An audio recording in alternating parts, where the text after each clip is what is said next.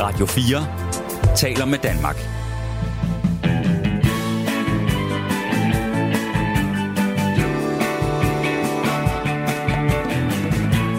Velkommen til Only in America.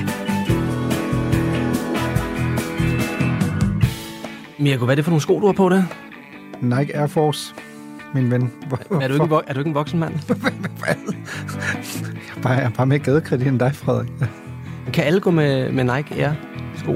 Ja, hvis man har råd. Nike er jo det helt store gummisko-brand nu om dagen. Men sådan har det ikke altid været for den amerikanske skogigant. Og det er der nu udkommet en storladet Hollywood-film med Matt Damon og Ben Affleck om. 1984 has been a tough year. Our sales are down, our growth is down. Sonny, I brought you in here to grow the basketball business. People don't know what the hell a Nike is. What's a Converse? NBA All Star shoe. There's nothing cool about Nike. You would have to have a pretty compelling pitch. I can tell them the one thing the other companies can't compete with. Our basketball division is terrible. I do not love it. Filmen hedder Air og handler om den historiske samarbejdsaftale mellem skobrandet Nike og basketballstjernen Michael Jordan, som blev indgået i 1984 og som har gjort Jordan til den mest indtjenende sportsstjerne nogensinde. På trods af, at han gik på basketpension allerede i 2003. Aftalen mellem Nike og Jordan er forsøgt kopieret mange gange siden, men ingen har nogensinde overgået den. Vi kigger i dag på det historiske samarbejde og hvem der egentlig fik hvad ud af hvem. Var det Nike, der stod på skuldrene af Michael Jordan, eller var det i virkeligheden omvendt? Vi kigger også på andre eksempler på både succesfulde, mindeværdige og endda fejlslagende brandsamarbejder. For hvad kræver det egentlig at skabe et succesfuldt produkt skabt mellem atleter og kunstnere på den ene side og de helt store kommercielle brands på den anden? You got a name for it? Air Jordan. I don't know. Seriously? Velkommen til Only in America. Maybe it'll grow on me.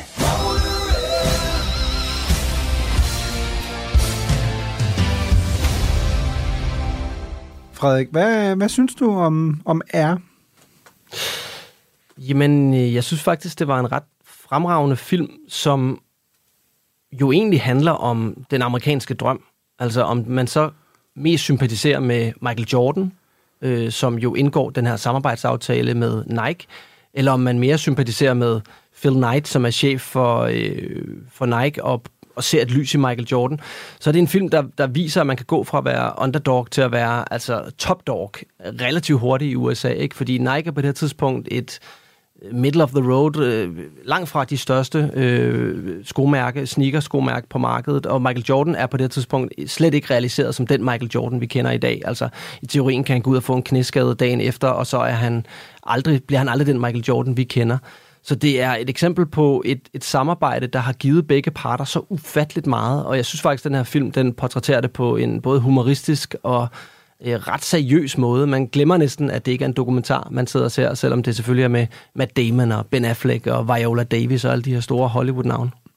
Nej, præcis. Altså, fordi det er jo, som du siger, det er jo ikke en dokumentar. Øhm, det er, øh, hvad plejer man at sige, baseret på en virkelig historie, ikke? At, Mhm. øh, som sådan øh, overskriften er rigtig, øh, at Jordan lidt mod alle odds jo ender øh, med at lave det her samarbejde med, med Nike tilbage i 1984, hvor Nike heller ikke er etableret. Jordan er på vej ud af college øh, basket ind i verdens bedste basketballliga, øh, NBA. Og så øh, ender du jo med, det ved vi jo i hvert fald den dag i dag, faktisk med et samarbejde, der bliver det mest øh, indbringende øh, samarbejde for en amerikansk, øh, for den sags skyld også på global plan, øh, sportsstjerne nogensinde. Ikke? At øh, formodes jo, at øh, Michael Jordan den dag i dag er værd for øh, cirka 2 milliarder øh, dollars. Det er hvad, hvad 14-15 milliarder kroner. Det er en shit penge. Og det, er jo, det er jo sådan noget, man er vant til at se i øh, tech-branchen, øh, altså folk, der virkelig tjener mange penge. Ikke? Jeg tror ikke engang Donald Trump havde så mange penge, da han stillede op øh, til præsidentvalget.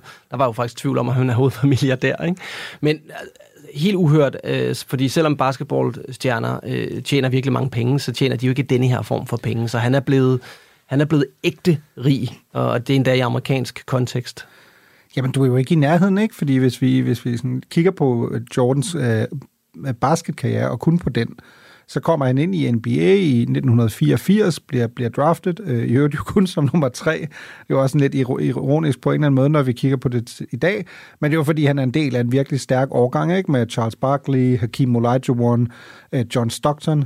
Øh, altså, så er der en masse rigtig gode spillere, men øh, jo ikke øh, nogen, der til syvende og sidst kommer i nærheden af The GOAT, ikke? Altså, som man bliver kaldt, greatest of all time.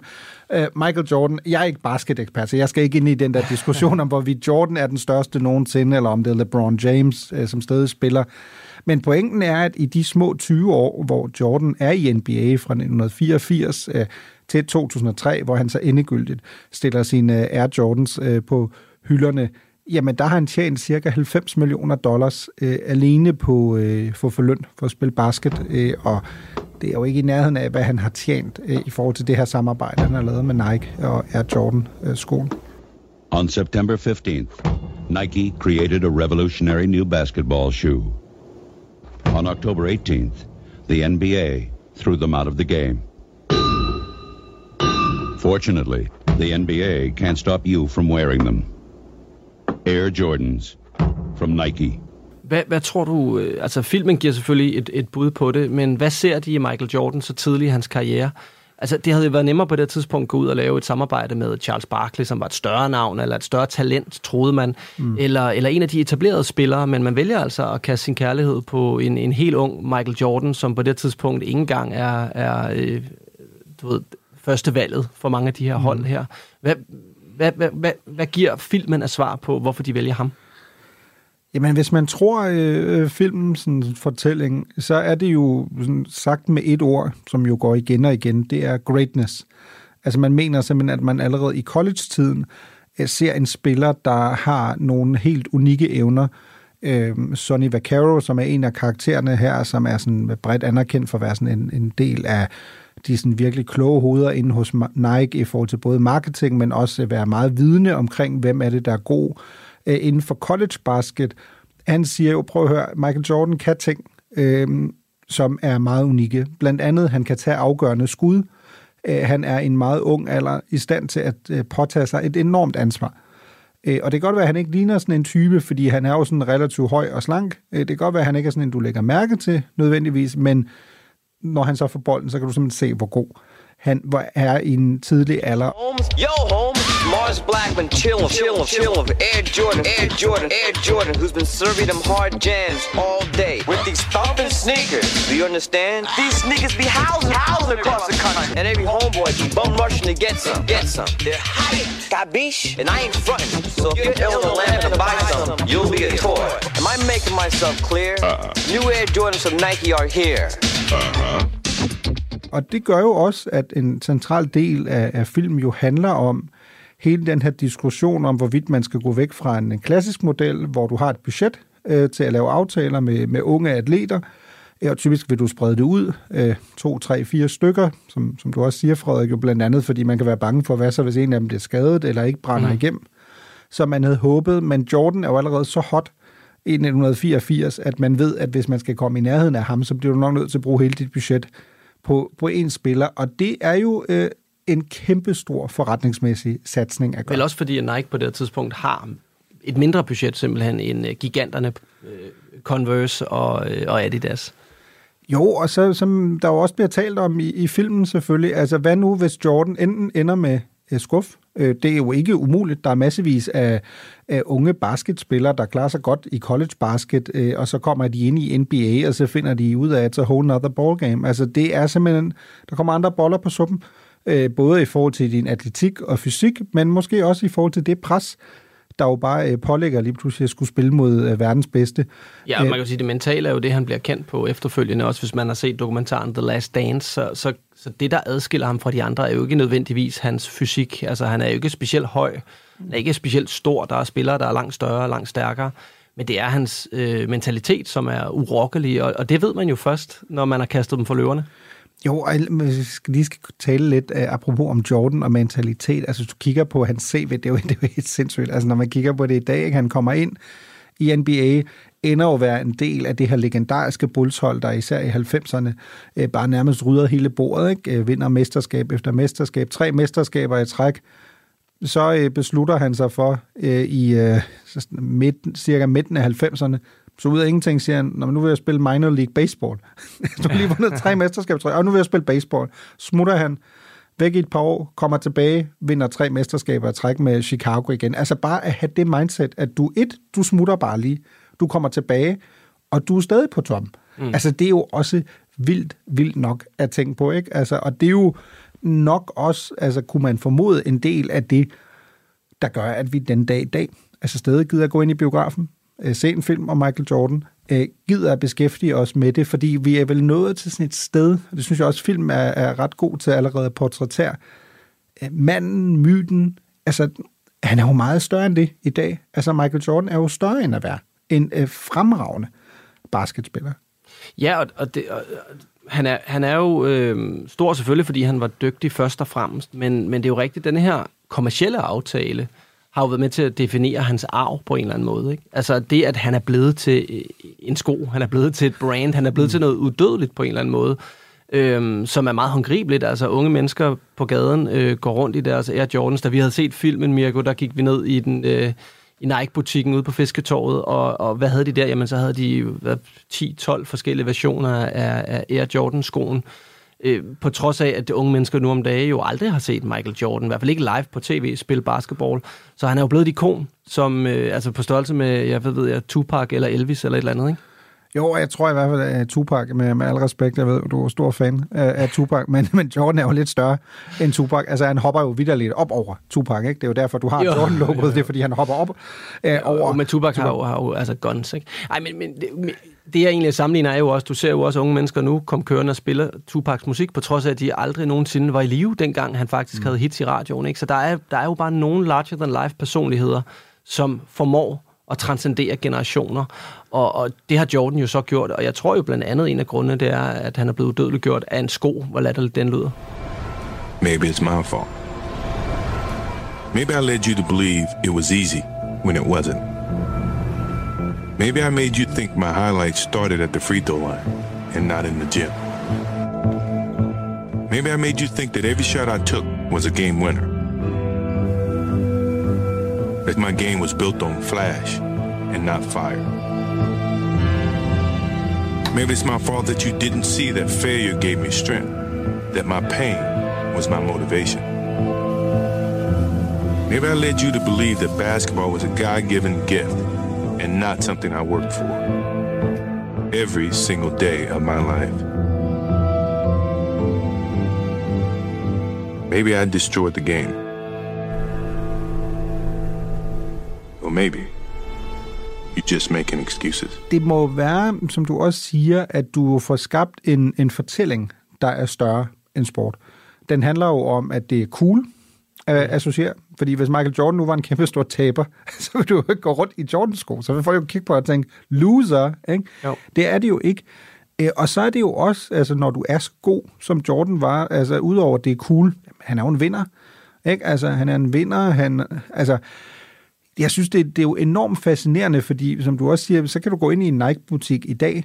Ja, ja, men det er vel udgave nummer 37-38 stykker mm. af Air Jordan. Mm. Og der er vi vel tilbage til en anden ting her, altså at alle kan have en holdning til Michael Jordan, uanset om du har set ham spille, og om du er sådan den første generation, der husker spilleren, eller om du er mere...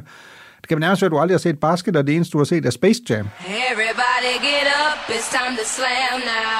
We got the real jam going down. Welcome to the Space Jam. Here's your chance, do your dance at the Space Jam. Alright. øh, med Michael Jordan som, øh, som karakter og Bugs Bunny. Og der er vi jo tilbage til, jamen, så er du blevet et ikon, så er du blevet større end dig selv, og så kan folk jo også læse det ind i dig, mm. som de har lyst til, mens du så selv aner ikke engang, hvor Jordan bor i dag. Men prøv at tænke, det er jo det, der er så vildt. Prøv at tænke, han står op hver dag. Han behøver ikke at lave noget. Mm. Der triller bare penge ind på kontoen på grund af det samarbejde, han lavede med Nike tilbage i Han, 1984. han er stadig den mest indtjenende atlet, ikke? Og, og manden har ikke været fysisk aktiv siden ja, 2003. Det er jo fantastisk. Og man kan jo sige, det som filmen jo også portrætterer, og som, som er det særlige ved Jordan her, det er jo, at han sætter foden ned, no pun intended, og siger, "Jamen, det er fint nok med alle de her øh, aftaler, hvor vi, os unge sorte mænd, ofte sorte mænd, vi skal være glade for, at I øh, rige hvide tyskere, øh, i tilfældet med Adidas, som jo er en tysk forretning. Mm. Øh, no offense, øh, Mirko, jeg ved jo, du er, du er tysker. Men kommer og, øh, og, og, og vil samarbejde med mig, og så skal jeg være glad for det, og få mig til at tjene nogle gode penge, ja. Men det, som de gjorde, det var jo netop at sige, nej, jeg er samarbejdspartner, jeg er ikke bare en person, I kan, I kan give et indgangsbeløb, og så er det det. Og det er jo det, der har gjort ham så rig den dag i dag, og det er det, der gjorde den her aftale så legendarisk og historisk. Og jeg ved ikke, altså der, jeg, der har jo ikke været no, noget som helst øh, kommersielt samarbejde, der har øh, gjort nogen atlet eller kunstner lige så, lige så rig, som det gjorde Michael Jordan, at han fik de her procenter. Jeg ved ikke, vi ved ikke præcis, hvor mange procenter han får øh, per solgt sko, men det må være en del, når man kigger på hans, øh, hans bankkonto. Men det endte jo med, at han, jeg tænker, er ret god forretning for dem. De ender med øh, ret overraskende jo faktisk at få det, der viser sig at være den, hvis ikke en, eller en af de bedste øh, basketspillere nogensinde. Jeg altså, tror, vi kan sige den. Er det, er det ikke nærmest sådan bredt anerkendt, at han er den bedste nu? Der, der er nogen, der snakker om det. Ej, okay, jeg ved heller ikke nok om basket til at sige det. Nej, altså man kan sige, at i vores lille klub her kan vi jo godt blive enige om det, tror jeg. Men der er vi jo tilbage til, og det tror jeg egentlig også er en vigtig pointe i forhold til både øh, R-film, men også i forhold til, hvorfor det her er blevet så, så god en, en forretning for både Nike og, og Jordan, det er jo nok, at det her handler om mere. Altså det handler ikke kun om, om det, der sker på banen. Det handler også, hvad der sker udenfor. Altså Jordan har jo trods alt været en stjerne, der har været relativt tilbageholdende med sine politiske ytringer. Det har nok gjort, at han har været øh, meget acceptabel øh, for store dele af det amerikanske samfund. Øh, modsat, apropos hvis vi skal tage den klassiske sammenligning her, LeBron James, der jo er meget politisk aktiv, meget åbenhjertet, øh, hvilket selvfølgelig gør, at du bliver lagt øh, for had, især til højre for midten i USA. Og så igen, altså den her fortælling om, at du øh, så smutter du et par år, du kommer tilbage, og du er stadig god, det er jo helt vildt. Og hvis vi bare lige skal sætte, øh, altså hvor stor den her aftale med Nike jo er den dag i dag, øh, hvis vi skal sætte det i, i inden, inden en kontekst. Altså, som sagt, Jordan tjente 90 millioner dollars øh, som spiller i sin karriere. Øh, de sidste tal, vi har for det samarbejde, han har med, med Nike, der har han tjent øh, cirka 250 millioner dollars mm-hmm. på et enkelt år. Og igen, vel at mærke, at han har jo ikke gjort noget. Han har ikke skulle optræde nogen steder, han har ikke skulle lave noget som helst. Det er udelukkende på salg af Jordan-produkter den dag i dag, altså små to årtier efter han stoppede med at spille lytter til Only in America på Radio 4. I'm willing to bet my career on Michael Jordan. Oh, come on, man. You ask me what I do here. This is what I do. I find you players, and I fucking feel it this time. Okay, it's risky. When you were selling sneakers out of the back of your Plymouth, that was risky. It took balls. I mean, that's why we're all here. Don't change that now. Don't... I mean, if you look at him, if you really look at Jordan like I did, you're to see exactly what I see. Which is what? The most competitive guy I have ever seen. He is a fucking killer. Filmen er, den fordrejer sandheden en lille smule. Ikke? Altså, Ben Affleck har jo fortalt, at han øh, satte sig ned med Michael Jordan for at få hans velsignelse, hvad den her film angår. Mm. Og med det, så vidt jeg kan se, har, har Jordan heller ikke haft nogen øh, producer, fået nogen producer credits på filmen, hvilket er meget rart, synes jeg. Altså, han var jo medproducent på den serie, der hed The Last Dance, Netflix-dokumentaren, fuldstændig fremragende dokumentar. Men det er, det er jo altid lidt svært, når, når, når, perso- når hovedpersonen selv er med til at producere, og måske endda har, har final cut og final say på de, her, på de her film. Altså bliver de farvet af det faktum, at den person, det hele handler om, øh, har medbestemmelse. Men øh, Ben Affleck ville selvfølgelig gerne have, at Michael Jordan han øh, kunne lide øh, ideen om at lave den her film, fordi det PR-mæssigt vil jo også betyde meget for dem, at han ikke går ud og, og, og taler dårligt om filmen, når den så kommer i biograferne. Og han havde to krav til Ben Affleck. Det ene var, at øh, George Raveling, hans, øh, hans træner i Iowa, skulle være med, fordi han har betydet så meget for hans karriere, og han blev så spillet af øh, Marlon Wayans. Og det andet var, at Viola Davis skulle spille hans mor. hvor, hvor øh, Ben Affleck så siger, jamen altså, hun er jo en af verdens bedste skuespillere, så øh, det kan vi godt finde ud af. Problemet er, at lige nu har hun kun en eller to replikker. Så de må tilbage omskrive manuskriptet, og måske det er også derfor, at hun spiller så stor en rolle i filmen, og jo faktisk er hende, der forhandler øh, Jordans kontrakt på plads med Matt Damons karakter. Øh, hvor i virkeligheden, der var det vist faren, som faktisk var den, der øh, stod for at forhandle øh, kontrakten.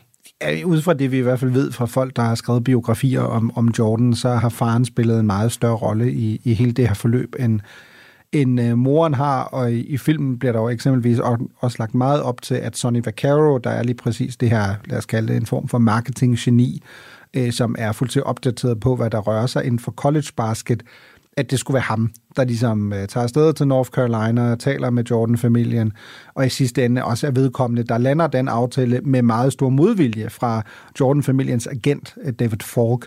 Øh, og der er i virkeligheden nok mere sådan, at det faktisk er David Falk, der har landet øh, den aftale til syvende og sidst, og der er vi jo tilbage til det her med, at man godt kan sige, at det er noget, der baserer på virkeligheden, men øh, der bliver ligesom øh, inden for fiktionsrammer skruet lidt i den ene og den anden retning. Lille delkonklusion. Hvem vinder øh, mest på den her aftale? Er det Michael Jordan, øh, som på det her tidspunkt jo er ung, uprøvet? Øh, ingen ved egentlig helt, hvor hans karriere er på vej hen på det her tidspunkt, udover at det selvfølgelig ser lyst ud. Eller er det, er det Nike, den her semi-store skoproducent, der øh, får baghjul af øh, Adidas og Converse på det her tidspunkt, i hvert fald inden for, mm. for sports, øh, sportswear. Hvem vinder mest? nu er der jo så gået 30 år, ikke? Jo, altså vi er 40 nærmest, ikke? Nå, jeg er 40. Øh, tæt på 40, ikke? Ja, Ja, altså, ja, ja. ligesom jo dig, ligesom ja, dig, apropos. Frederik. Øh, men, Jeg er lige så gammel som den første Ja, Nike-sko, som præcis. sikkert er helt udtrådt og usel at se på. jo, men altså, hvis du havde en, tror jeg, du kan tjene gode penge på den. øh, men Nå, hvad er det? Den er, den er helt vild. Den første sko der, den er jo flere millioner dollars værd, ikke? der, der var en, der blev solgt hos øh, auktionshuset Sotheby's, ikke? Øh, tilbage i 2021. Og jeg tror 1,5 millioner øh, dollars, ikke? Tænk, hvis jeg var lige så meget værd. Ja. Må du spørge din kone eller kæreste, om hun synes det. Men det, ah, det er jo svært at sætte, øh, sætte pris på kærlighed. Men øh, nej, åh, jeg tænker, og hvem har fået mest ud af den, øh, den aftale? Ej, men jeg, jeg sidder jo lidt og tænker lidt på DJ Khaled, ikke? All I do is win, ikke? And no matter what, ikke? Got money on my mind, ikke? Altså, fordi der er jo ikke nogen, der har tabt. Lad os formulere det sådan. Der er jo ingen af de to parter, der har tabt på det samarbejde. Øh, Jordan på den ene side bliver den øh, bedst indtjenende atlet nogensinde. Øh, tilbage i 2016 er han den første amerikanske atlet, der øh, bliver milliardær. Det er jo helt sindssygt at, at tænke på. Øh, omvendt, altså var, var Nike øh, det brand, det var i dag. Fordi man kan jo også vende om og sige, jamen det er Kickstarter. Men nærmest hele det her forløb, som jo synes jeg også er godt illustreret i R-filmen, altså at Nike prøver så desperat at blive cool. Ikke? Og mm. dengang er det bare øh, Adidas, der er cool. Ikke? Det, de har øh, træningsdragterne, de har skoene, de har samarbejdet med alle de, øh, med, med de fede kunstnere. Run DMC Ja, præcis. laver en sang, ikke? Øh, som hylder øh, Adidas.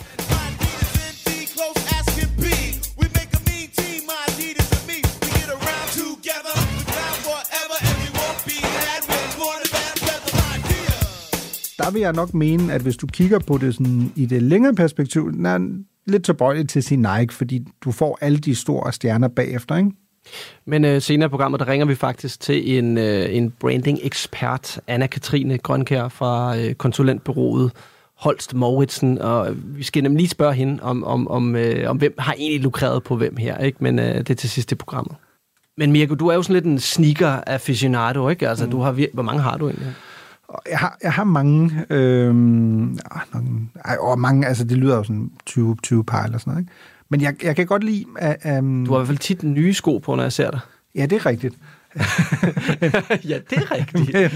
Smider du så de gamle ud, eller Nej, nej. håber de så bare op? Ja, Hvordan, håber- gemmer man sneakers? Jamen, bare en kasse, altså, som du Okay. køber et billigt sted, så du har råd til dyre sko. Altså, det, ja. det, det, er sådan modellen, ikke? Men, nej, men altså, jeg kan godt lide, øh, jeg kan godt lide sneakers generelt, og jeg har også sådan en, lidt en ting med, at jeg, jeg falder fuldstændig i den der øh, Air Jordan øh, fælde, på trods af, at jeg faktisk ikke har noget øh, par Air Jordan-sko. Øh, Måske burde jeg ændre øh, på det, men jeg har blandt andet nogle Reebok-sko, øh, G-Unit øh, sko, hvis, hvis der er nogen, der kan huske dem. Ja, altså Hvor- 50 Cent 50 rap-gruppe. Cent rapsgruppe er med Lloyd Banks, Tony Yeo, Young Buck, lige præcis. Der, og det er ikke engang, fordi der er så meget G-Unit over, men der står bare sådan ned øh, i siden, står der bare G-Unit. Ja. Så jeg ved ikke, hvor, hvor, jeg tror ikke, der er så mange, der opdager det. Øh, Jeg, så jeg havde rigtig meget sådan noget Wu- Wu-wear dengang. Altså Wu-Tang Clan-gruppen der. De var nogle af de første, der gik ud og lavede sådan noget merchandise. Og jeg havde øh, hængerøvsbukser og computerspil til Playstation lavede de også. Og de, havde jo, de var jo totalt forgangs, forgangsmænd hvad, inden for, inden for rap-branchen i hvert fald.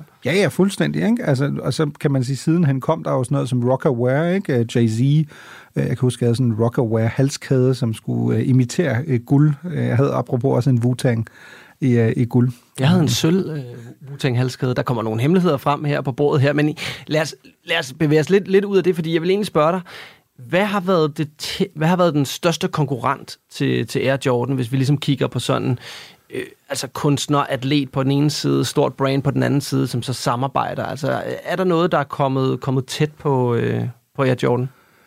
Mm, jeg tror, jeg tænker umiddelbart, det tætteste, jeg synes, der kommer på, det er jo øh, det samarbejde, som Adidas har haft med, med Kanye West, eller med Yee, altså de her øh, Jeezy øh, sko. Det er jo sådan lidt en ironisk øh, fortælling på en eller anden måde, eller der er jo lidt et paradoks her, fordi Kanye starter jo faktisk med at samarbejde med Nike, ja. øh, og forlader jo så Nike til, til fordel for Adidas. So the old me without a daughter might have taken the Nike deal because I just love Nike so much, blah, blah, blah.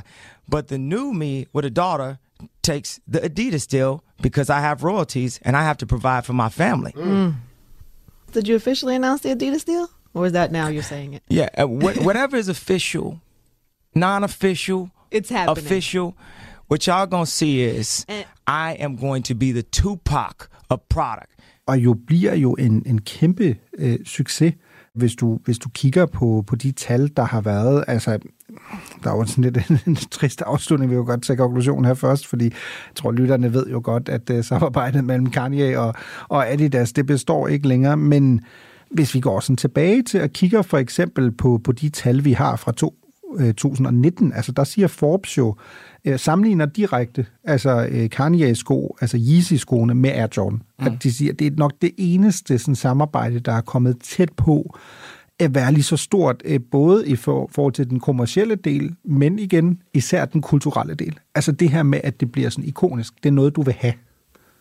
Ja, og jeg så også en artikel, hvor de skrev, øh, kiggede på, hvad, hvad, hvad de her ting bliver solgt øh, for på eBay, altså på internet, øh, øh, købspladsen eBay, så, øh, så kommer de faktisk næsten op og er lige så meget værd som Air Jordan. Det er dog stadig Air Jordans, der er nummer et, og de er så også nummer 3 og 4 og 5 og 6. Men, øh, men, men Yeezys her, de er, de er næsten op at være lige så værdifulde, når man, når man køber dem øh, via eBay.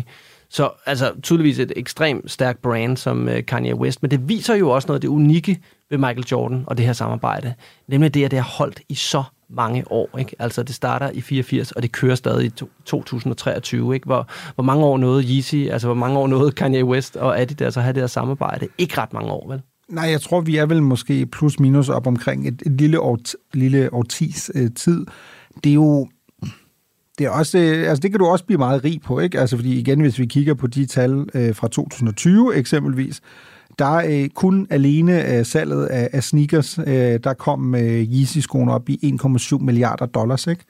I, i omsætning. Det er, jo, det er jo også vanvittige tal, ikke? Og det betød, at, at øh, Kanye West, der åbenbart fik sådan cirka 11 procent af per solgte sko, han endte jo med at tjene næsten 200 millioner dollars alene på, på det. Det er jo igen, der er vi tilbage til, det er jo mange penge for, at du er med til at udvikle en sko, og så kan du ellers bare ligge på groft sagt en lade side. Det, det gør Kanye West så bare ikke. Det var nok også en del altså, af problemet. Hvor, hvor, hvor Michael Jordan, han ligesom trækker sig tilbage og siger, nu, jeg har fået den, øh, den tid i, i solen, jeg skulle have, og jeg tjener de penge, jeg skal. Jeg behøver ikke at, at være i pressen og, og, og trækker sig tilbage, så gør Kanye West jo det modsatte. ja, altså man kan sige, ja, åh, altså, men vi, vi har jo også talt om det før, altså, jeg synes jo altid, det er mega svært at tale om Kanye West, ikke? fordi at jeg, jeg elsker jo hans musik, i hvert fald, mm. især det tidlige ja, også Kanye. Øhm, synes jo, musikalsk geni jo, altså på mange måder, ikke?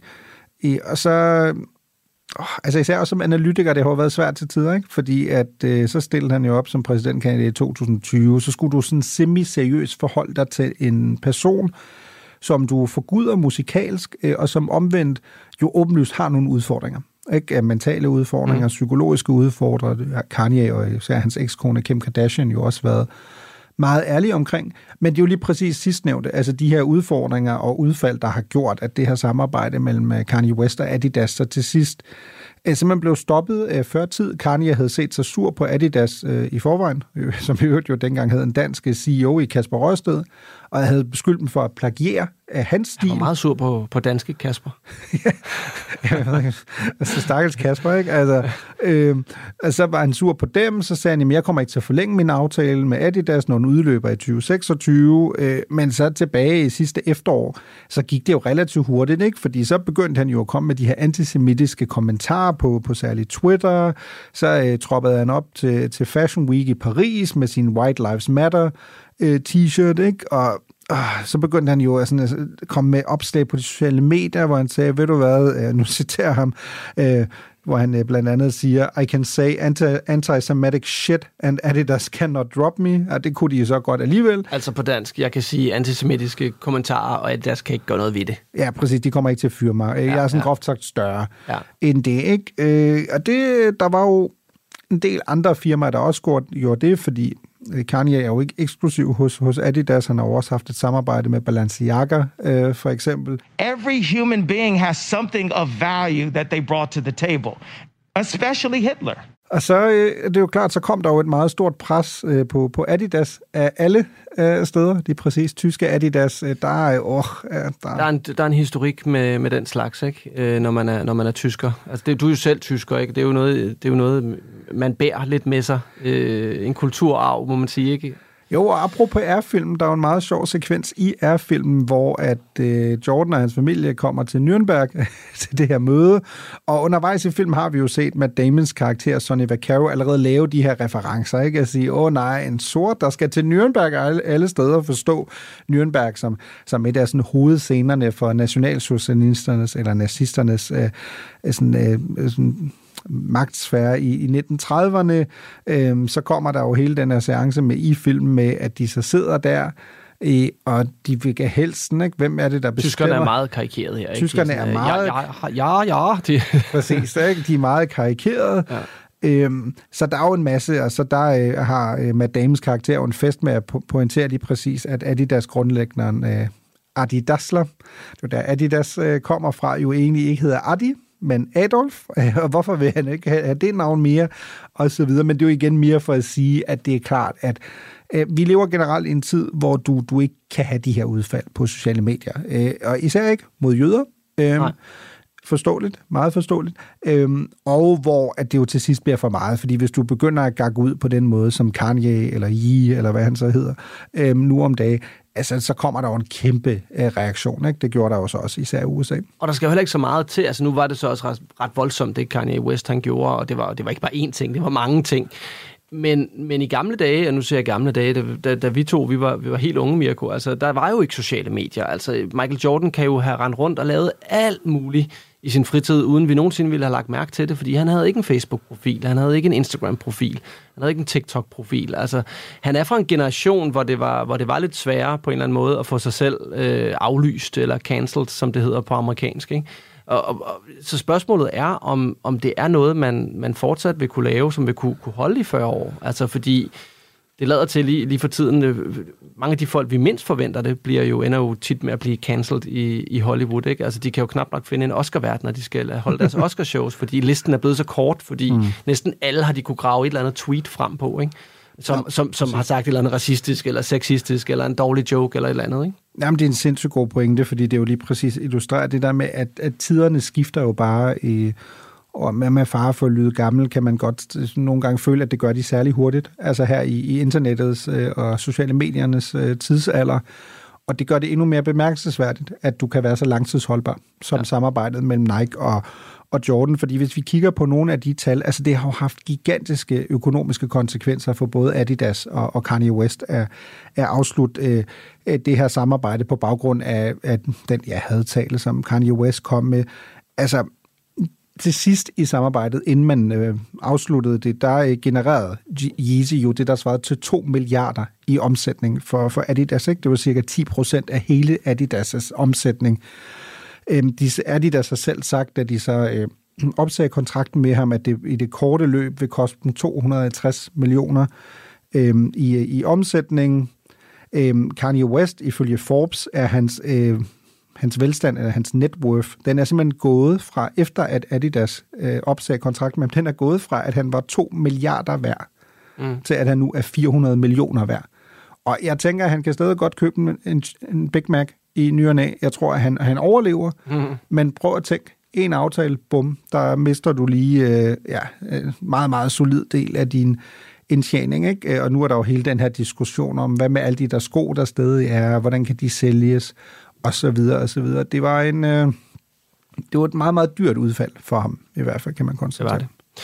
Men øh, samarbejdet mellem Kanye West og Adidas er jo ikke det eneste eksempel på, øh, på famøse samarbejder, som er, er, er gået skævt. Altså fordi alle vil jo gerne finde den, den her næste øh, Michael Jordan, og jeg er sikker på specielt samarbejdet med, med skoen her, som, som vi har talt om i dag, har, har inspireret virkelig, virkelig mange virksomheder mm. til at sige, vi går da bare lige ud og gør det samme. Vi finder da også bare lige en eller anden atlet eller rapper eller et eller andet, og så, øh, så lever vi lykkeligt til vores dages ende, øh, de næste 40 år i hvert fald, med, med et eller andet fantastisk produkt. Sådan går det bare virkelig sjældent.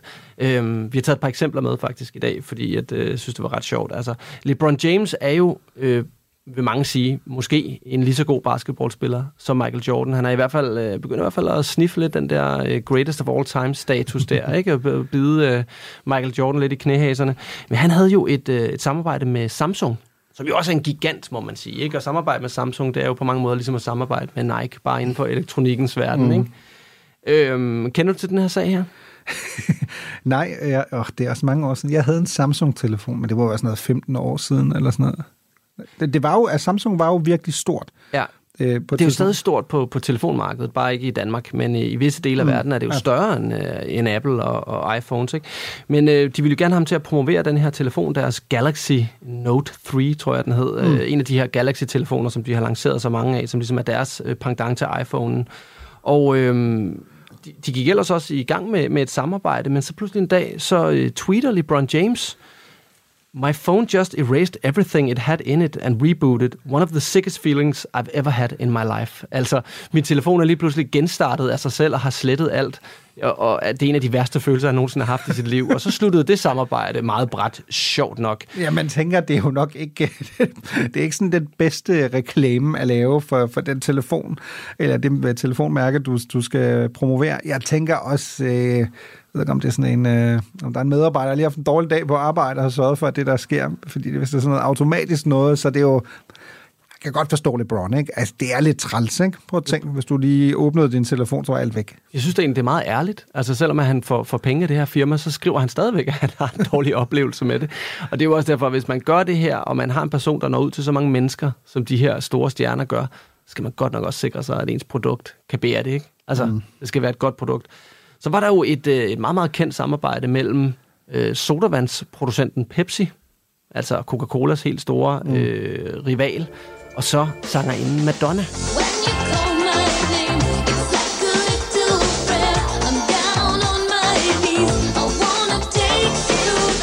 De havde lavet et øh, kæmpe samarbejde, og de havde også en, øh, en stor reklame som, som blev broadcastet midt i, uh, the, uh, mens der kørte The Cosby Show, som jo var et af de helt store sitcoms i gamle mm. dage. Og dengang, inden man fandt ud af, at Bill Cosby, han var, uh, ja, nu, er han jo, nu er han jo anklaget for, for voldtægt af, jeg ved ikke, hvor mange kvinder, og jo fuldstændig helt og delst uh, cancelled. Ja, ja, det er sådan en, der ikke er ældet godt, ikke? Fordi hvis du allerede nu siger, åh, med Madonna samarbejde, og så viste man det mellem The Cosby Show, så tænker man sådan, what could possibly go wrong, ikke? Jo. Men det er jo fordi, man ved, at Bill Cosby i dag har et helt andet... Øh, image, end han jo havde dengang, hvor han jo revolutionerede fuldstændig ja. revolutioneret øh, måden, man så på særligt sorte karakterer. Ikke? Øh, Præcis. Men det var så ikke helt det, han, det, der var problemet med, at man gjorde det i forhold til Madonna. Nej, så man har tænkt, at det var jo det, Cosby Show havde jo enormt mange seere, og jeg tror, der var omkring 250 millioner seere, der sad og så det, så reklamen kom dejligt bredt ud, og lige til, til, til den type af mennesker, som godt kunne lide The Cosby Show, måske sådan nogle gode kristne amerikanere. Ikke? Og øh, hvad sker der så næste dag? Der udgiver hun sin video Like a Prayer, hvor, øh, som jo er sådan en ekstremt øh, kristen, øh, kritisk øh, musikvideo, hvor hun blandt andet overværer en voldtægt, og øh, jeg, jeg, jeg tror nærmest, der er et, øh, et, et, et kors, der brænder. Så der sker alle mulige vilde ting i den her musikvideo. Så øh, lige pludselig så går, øh, går en masse øh, store navne inden for, øh, for kristendom, sådan nogle church leaders, de går altså ud og siger, at man skal øh, boykotte Pepsi, og derfor så er Pepsi nødt til at fjerne den reklame, de har lavet med Madonna, så det var igen bare penge lige ud af vinduet, og en, og en rigtig dårlig sag for Pepsi. det er også bare en vild historie, fordi du sidder sådan lidt og tænker, okay, du, sådan, du tænker ikke, du laver et samarbejde med Madonna, du siger sådan ikke sådan lige sådan under eventuelt, jeg skal bare lige høre, har du noget musik, der sådan kommer lige om lidt, ja. eller en video måske, noget vi skal se, inden du får en masse penge? Ja, det, hun kunne godt have advaret omkring denne her, ikke? men det er jo sådan, det, det minder mig sådan lidt om, det er sådan lidt Kanye-agtigt, ikke? Sådan kunstner, der skubber mm. lidt til grænserne. Og, og, og dengang, der, det var også kontroversielt det her, men man kunne lidt bedre slippe afsted med det, end, end, end man kan i dag, ikke? Så er der et virkelig, virkelig sjovt eksempel, og det er øh, firmaet Brylcreme, Br- Brylcreme, som de øh, åbenbart hedder øh, på engelsk. Og så David Beckham, som indgår et samarbejde. Og stor kontrakt, og Beckham han bliver totalt forgyldt af den her aftale. Og hvad er det første, han gør? Det er, at han barberer alt håret af. Jeg ved ikke, om I kan huske, men øh, fodboldspilleren David Beckham var jo pilskaldet i en lang årrække, og gjorde det jo til mode verden over, fordi hvis der var en person, man kiggede efter, når det kom til, hvilken frisyr man skulle have, så var det David Beckham, i hvert fald i nullerne. Og han vælger simpelthen at, øh, at barbere alt håret af, og de mister også 25 procent af deres indtjening i bulcreme, efter han gør det. Men øh, det står ikke nogen steder i kontrakten, hvad for en frisyr han skal have. Så øh, de kan faktisk ikke engang rigtig fyre ham på den her kontrakt, så de er nødt til at fortsætte samarbejdet med en skaldet David Beckham. Moderne mænd bruger brylcreme hver En af mine favoritter er jo, øh, øh, favoritter er også lidt, fordi den, er jo, den ender jo med at lige blive lidt bizarre. Men øh, Hertz, øh, der jo udlejer øh, biler, ja. øhm, Dem der, hvor man står rigtig lang tid i kø, når man er ude at rejse, og man skal have den der... er det ikke over det hele? Der. Jeg, jeg ved det Jo. ikke, altså ikke fordi jeg har en, apropos, jeg har ikke noget partnerskab Nej, med nej. Avis eller sådan noget. Det er fordi, jeg skal tale dem godt. Du er så pro-hertz. Ja, jeg er fuldstændig. øhm, men uh, Hertz har jo det her, laver den, det var- ender jo med at blive et kæmpe scoop for dem, aftalt med O.J. Simpson. Der er jo apropos uh, Bill Cosby og de her sorte, der virkelig brænder igennem og bliver sindssygt populære, også i det hvide Amerika. Øh, uh, O.J. Simpson, legendariske, jeg ved ikke engang, legendariske fodboldspiller, uh, og så lidt infamous for nogle lidt andre ting.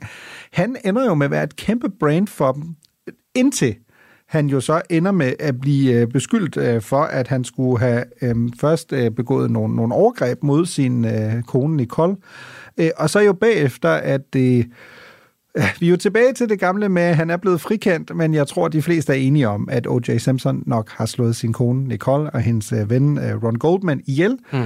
Og der bliver den her, øh, det her samarbejde med Hertz, det bliver jo ikke så godt, og det bliver det jo især ikke, fordi hvis man er i den lidt ældre generation, eller har set at nogle af de fremragende dokumentarer, der apropos findes øh, om O.J. Simpson, blandt andet O.J. Made in America, øh, som jeg synes er fremragende, så øh, ved man jo, at O.J. jo flygter i den her hvide Bronco. Øh, og gæt hvem, hvad for en bil det er. Det er en lejebil fra Hertz. Oh, uh... The superstar inventor car. You know it. Lytter til Only in America på Radio 4. Og nu har vi Anna-Katrine Grønkær med os på en linje her. Hun er marketingskonsulent i øh, konsulentfirmaet Holst Mauritsen og ved rigtig meget om branding og forretningsstrategi. Og øh, jeg vil lige høre dig en gang her. Hvor bekendt er du med skoen, altså er Jordan branded? skoen, manden, øh, samarbejdet mellem øh, Michael Jordan og, øh, og Nike? Jeg vil sige, at jeg er rimelig bekendt. Jeg tror, jeg lige præcis er landet og vokset op i den generation, hvor øh, enhver vil vide, hvad Chicago Bulls nummer 23 betyder, hvem det er, der bærer den, og hvad det er for en sko, de har på. Så jeg vil sige, det er min generation, og jeg er meget bekendt ved det. Kvæg mit virke, øh, så er det også en case, som, øh, som jeg selvfølgelig også har nørdet, både i min tid på universitetet og, og, og efterfølgende synes er meget fed. Men, men Anne-Katrine, kan du ikke fortælle os, hvad er det ved det her samarbejde mellem denne her basketballstjerne, som jo ikke er så stort et navn endda, der i, i 1984, da, da han indgår den her aftale med, med Nike. Hvad, hvad, hvad er det, de gør så rigtigt på det her tidspunkt, at, at vi stadigvæk taler om, om den her specifikke sko så mange år senere? Yes. Jamen det her samarbejde, det blev indgået i 84, og på det tidspunkt, der var øh, Jordan, han var netop kommet til Chicago Bulls, og det kan godt være, at han ikke som sådan måske var et stort navn, men man skal huske, at det var Nike bestemt heller ikke. Øh, Nike, de havde konkurrence fra øh, nogle ret store mærker på det tidspunkt, som Converse og Adidas, og det kan godt være, når vi sidder nu øh, mange år senere, man tænker, øh, de er måske ikke så store som Nike, men på det tidspunkt var de altså rigtig store.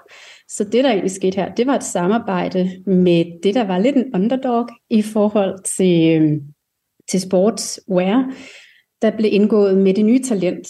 Øh, Michael Jordan på det tidspunkt var ny, stadigvæk. Han kunne måske, øh, jeg vil ikke helt sige, at han kunne vælge at vrage, men der har nok været mange, han kunne have valgt. Men de valgte på begge sider at indgå et samarbejde, fordi man troede på potentialet i hinanden. Mm. Og der var den her magi mellem dem opstår. Det bliver jo, at lige pludselig så bliver en og en, det bliver mere end to. du har Nike, som har værktøjet. Øh, virkelig godt kvalitetsværktøj, og så har du Jordan, som er talentet, han er atleten, og de to ting til sammen, det er bare det, der udgør en større helhed. Hvorfor, hvorfor er det her så, så klassisk en, en case, og vil du sige, det nærmest er tekstbogs eksempel på, øh, hvis du vil lave et samarbejde, så kigger du på Nike og Michael Jordan? Ja, det er textbook. Altså det var i min marketing textbook fra øh, det universitet, jeg, jeg gik på, så, så det er helt sikkert. Og jeg tror, grunden til det har jo været, at det var så klasse et eksempel på at sige, hvad er det, hvor kan man sætte to spillere sammen, hvor begge har noget rigtig fantastisk at bidrage med, og begge kan spille hinanden gode, hvor det samarbejde, man kan skabe, styrker hinanden. At, at her der kigger man på Nike, som sidder og har et produkt, og de har brug for nogen, der kan hive det, hive det op og hive det kendskab. Og samtidig nogen, som er likeable. For det kan godt være, at du kan være super kendt, men hvis ikke du er likeable, så er det også lidt ligegyldigt. I hvert fald på det her tidspunkt i 80'erne. Samtidig så stod det som Michael Jordan og mange af de store, store brands og mærker, de havde været ude og lave samarbejder med andre NBA-spillere. Så her sad du lige pludselig med noget, hvor begge har haft så meget at vinde med det, og begge har haft så mange talenter og kvaliteter, at de kunne kaste ind i deres samarbejde. Og som I sagde, i sidste ende har det jo ikke bare været en plakat og en kampagne, men havde også en sko, som man har fået lov til at cementere det her partnerskab med. Men... Så på de facetter er det classbook, uh, textbook. Bare lige sådan som afrundende spørgsmål her. Hvor står Nike, eller Nike, jeg bliver, jeg bliver ved med at, at skifte mellem at kalde dem Nike og Nike, men øh, hvor står det her øh, enormt store sko- og tøjbrand i dag? Altså, øh, hvor stærkt står de på markedet? Men det er, jeg mener, jeg mener, det er verdens største øh, producent af sportswear. Mm. Øhm, ikke at skulle sige, om det kunne være inden overhalet lige på nyligt, men, men ellers så bør det være det største, øh, den største producent af sportswear i verden. Så det er jo en kæmpe position. Nike har også bevæget sig, ja, sorry, jeg kalder det Nike, jeg har boet mange år i England, ja. så, så den er for mig. Men Nike er jo også gået fra at være til atleter, som i atleter på en sportsbane, til at være alle atleter også i gadebilledet. Mm. Det er blevet mode lige så meget, som det er blevet sportswear. Øh, de er kæmpestore. Jeg tror, at det er svært for en atlet øh, at kunne signe med et større sportswear-brand end dem. Anna-Katrine Grønkær, seniorkonsulent hos Holst Mauritsen. Tusind tak, fordi vi lige måtte øh, stille dig et par opklarende spørgsmål. Selvfølgelig. Lytter til Only in America på Radio 4. Mirko, et, øh, en ting, vi ikke rigtig har fået talt om i dag. Altså, nu har vi lige en lille bit smule tid tilbage, men en ting er jo, hvad Michael Jordan får ud af det, eller Kanye West får ud af det, og Adidas og Nike og alle de her giganter. Hvad, hvad får forbrugerne egentlig ud af det? Får vi noget ud af det her? Nu går jeg ikke selv... Altså, jeg har da et par, par Air Jordans liggende på loftet et sted, men altså, hvad, mm. hvad, hvad får vi forbrugere egentlig ud af, af de her gigantiske samarbejder, som gør nogle andre mennesker enormt rige? Jamen, det giver os vel... Øh, jeg tror, kodet ord her er jo identifikation. Ikke? At hvorfor køber jeg øh, nogle G-Unit-sko fra Reebok? Jeg tror seriøst, det er det eneste par Reebok-sko, jeg har. Og det er jo, og jeg har faktisk to. Jeg har et par øh, G-Unit-sko, og et andet er S. Carter, altså øh, Jay-Z's øh, kollektion for Reebok. Hvorfor har jeg to par Reebok-sko? Det er jo ikke fordi, jeg kan lide Reebok, det er fordi, jeg kan lide G-Unit og, og Jay-Z. Så det giver os vel en fornemmelse af, at vi både kan, kan flashe, altså hvem vi godt kan lide, øh, og at vi jo også gerne vil være cool. Altså det er, jo, det er jo sådan på en måde lidt mere et klassisk fænomen, ikke? at hvis der er noget... Et, jeg synes for eksempel noget af det, der, jeg synes, der har været meget slående herhjemme, er, at det jo ikke så lang tid siden, at der var en, øh, en skateboard, eller en, skate, en skaterforretning på, på Vesterbro i øh, København, som jo øh, som den eneste i Danmark, så vidt jeg kunne forstå det, fik adgang til at sælge øh, nogle helt nye, apropos Nike-sko, der kom. Øh, og der fik de jo mulighed for at sælge 80 af, af de her Nike-sko. Og det, øh, det betød jo, at der var jo seriøst nogle mennesker, der øh, stod i kø, læste jeg mig frem til, i 26 timer. Hold da kæft. Inden, fordi de bare skulle have nogle af de her sko. Og der er en anden pointe. Det ene er identifikation, men da man så interviewede nogle af de her typisk unge mennesker, hvorfor havde de stået i kø for i 26 timer i november, lidt koldt jo, øhm, for at købe de her sko til 1000 kroner stykket, så var der nogle af dem, der sagde, jamen jeg vil gerne gå med dem, Og der var andre, der sagde, det er en investering.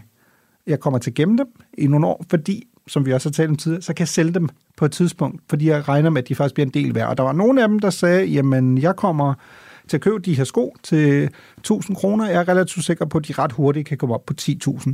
Og så er det jo en nem måde at tjene penge på. Altså, jeg er jo selv blevet øh, ribbet øh, på et tidspunkt, øh, eller jeg har jo selv betalt, så ribbet er måske et forkert ord, men jeg købte jo, øh, Lidl havde nogle sko. Øh, Hvad? Lidl? Lidl, simpelthen. Supermarked? Tyske, tyske discount. øh, der er, er mit tyske hjerte jo stadig, ikke? Så, oh, nu kan jeg godt huske, der var noget med de der Lidl. ja, de var sådan blå Sko. og gule og røde, ikke? Altså ligesom i Lidl-farverne. Den havde ingen set komme, den der. Nej, præcis. Og de kostede jo sådan noget 111 kroner stykket, men de var lynhurtigt udsolgt. Så ja. jeg blev jo nødt til at gå på den blå avis. Og så havde 18-årige Balder fra Lyngby, han havde simpelthen købt sådan noget 5-6 stykker.